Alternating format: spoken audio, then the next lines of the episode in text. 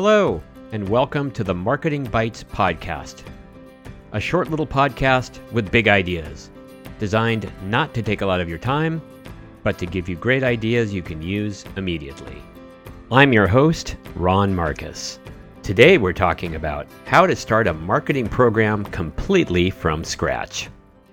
Today we're going to be doing something just a little bit different from our normal format. I'm going to be interviewing somebody Today I have fellow marketing expert Galina Marcus. No coincidence here that her last name is the same as mine. She happens to be my wife.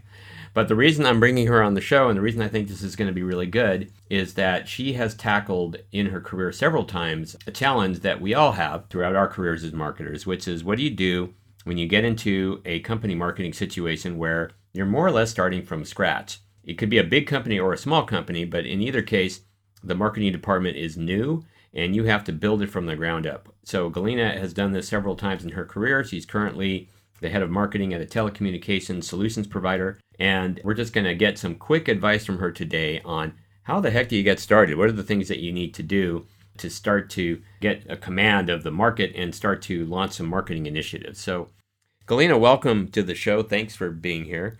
Hi, Ron. Thanks for having me today. I'm excited to share my experience with you guys. Great. Well, let's jump right into it. This is a uh, we like to call this a short little podcast. That's why it's called Marketing Bites. So, tell us what what do you do? Like you just got you're sitting at a desk and it's a new desk and you're the head of marketing. How do you get started? And let's focus this conversation more on on the B2B side of things. We can talk about B2C in another conversation, but tell us what would you do to get started? Well, this is always an interesting challenge when you come to the company and uh, you are basically the first marketing person they have had in their business life or if it's the local branch of the international company in a different country where marketing should be different from the mother country because of the cultural differences, uh, mentality, and the marketing environment in that given region. So, the first steps, as we all know, you get to the company, you start learning what what the industry is like, what the company is like, what the competitors are like, what the buyers are like, what events are in that industry, uh, what media are running for that industry.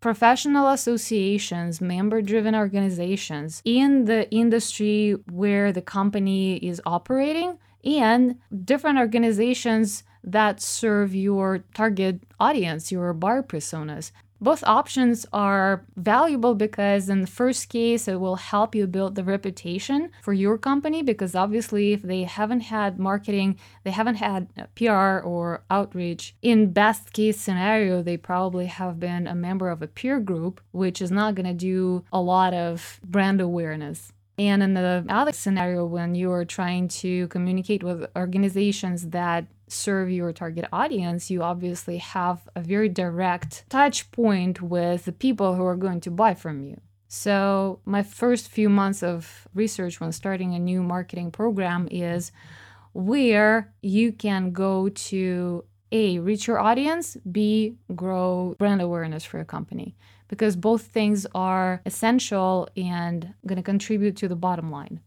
And I would not uh, disqualify brand awareness activities. I would start it from the day one. And this is what I have done and I have had quite a bit of arguments and tough conversations with my superiors and uh, CEOs of the companies or branch managers about brand awareness because the head of business wants to see the immediate revenue. So, short term revenue is obviously important for the business operations, but brand awareness contributes to the long term revenue. And if you don't do it from the day one, you will have to catch up with it later on. Well, it's funny you bring that up, or I should say, interesting that you bring it up, because uh, I authored another blog post uh, on a very similar topic. It was brand schmand, who needs brand when you've got digital marketing, uh, and it really talks about that. There's this dichotomy between how do we get the phone to ring, if you will, how do we get those uh, leads and conversions and sales right now, because we're very bottom line oriented. And with uh, digital marketing, you have the ability to track in real time at, at a very granular level how everything is doing. Whereas brand, is very amorphous. It's hard to quantify the results of brand, but if you don't have good brand awareness and you don't have trust in the marketplace of your brand and what you bring, then people are less likely to put you at the top of their short list of companies that they want to buy from. So, uh, of course, I wholeheartedly agree with what you're saying, but but that is an uphill battle in a lot of companies because they're very bottom line oriented and uh, they want to get those ROI numbers that they can measure and report on. So, I'm glad you brought that up. Well, I have read that blog post. I liked it a lot, actually. Digital marketing is very diverse, and you can and you must use it for your brand awareness communications. You can run several programs at the time where some activities are meant for lead generation or promotions or short-term sales etc etc and you can run additional programs to communicate your brand development Okay, so we have talked about when you're brand new and you're you're scoping out the field, you're getting to know the the media that cover an industry, the trade associations that cover that industry so that you can be where the market is, where you can be where the buyers are, and you can start to get to know them. I would think that within all that, you really want to build as many one to one relationships as you can with representative samples of people at these associations and, and these editors. Like, get to know them on a one to one basis and get to know what their pains are and, and what they're looking for in their buying decisions. Is that right? Well, you definitely have to build relationships. Every business is built on relationships. There is no secret about that. The biggest misconception of the small business owners is that they hire marketing and they magically will see results. It is not. Marketing is relationships, marketing is communications. So, the way you run your marketing will contribute to the communications and relationships you build with your industry and with your buyers. Every relationship requires time and effort and consistency. You cannot just send one email in uh, two months and expect immediate sales. I mean, uh, it can probably work in B2C if you have a unique product uh, or a unique offering or something like that. But if you are in B2B, you have to be in front of people, you have to communicate with them, whether your peers, media, or associations that serve your target audience, you have to be consistently in front of them with your messaging, with offers to help, offers to contribute, educate their audience, etc., etc. You have to be there and you have to be useful and likable. Does that make sense? Well, yeah. So I think we're talking about two things. Uh, one is building relationships within the community and being seen as as a helpful participant in that community, and also at the same time, particularly when you are just starting out in a new market, being able to get a sample of people who are representative of the buyers in your space. I mean, you can sit in a meeting room with your peers in the office and guess what your buyers care about or you can actually go out and meet them and have conversations with them and find out all kinds of insights you wouldn't have thought of because you haven't walked a mile in their shoes yet. So it would seem as a marketer who's just starting to build a program, one of the first things you want to do is go meet some customers or potential customers, go meet the editors that cover the space who really know what the buyers are looking for too, and start to get that information and soak it in, right? Yeah, absolutely. There are lots of research available. Good things that you can start doing is follow the social media influencers it is easy to do when you target a vertical market. Like, for instance, you sell products for the dental offices, right? So you go and look for the uh, dental associations in your area of interest. You look for the events for the dental specialists, for the dental offices. You look for the podcasts or blogs and you see what they are liking, what uh, social media platforms they are using. You will find all those people. Uh, it might seem in the beginning that this is something that doesn't exist, but it didn't exist in your world before you started this marketing program, right? Because you have your own interests, you have your own set of blogs you're reading, you have your own set of YouTube channels you're watching, and your own influencers, like for instance, the marketing experts you're following for your own purpose, right? Well, for your own. You're listening yeah. to this podcast right now because exactly. you exactly. want to learn from somebody else. So. Exactly.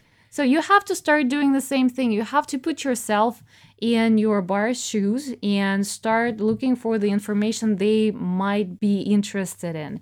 I assure you, you will find a great number of influencers, writers, consultants, events, media, associations, all kind of things. And you can start reaching out and, and say, hey, I have this awesome product. I really would like to get in front of your readers, listeners, followers, and you will quickly figure out either it's going to cost you something or you can create collaborative relationships and uh, it will be a win win situation.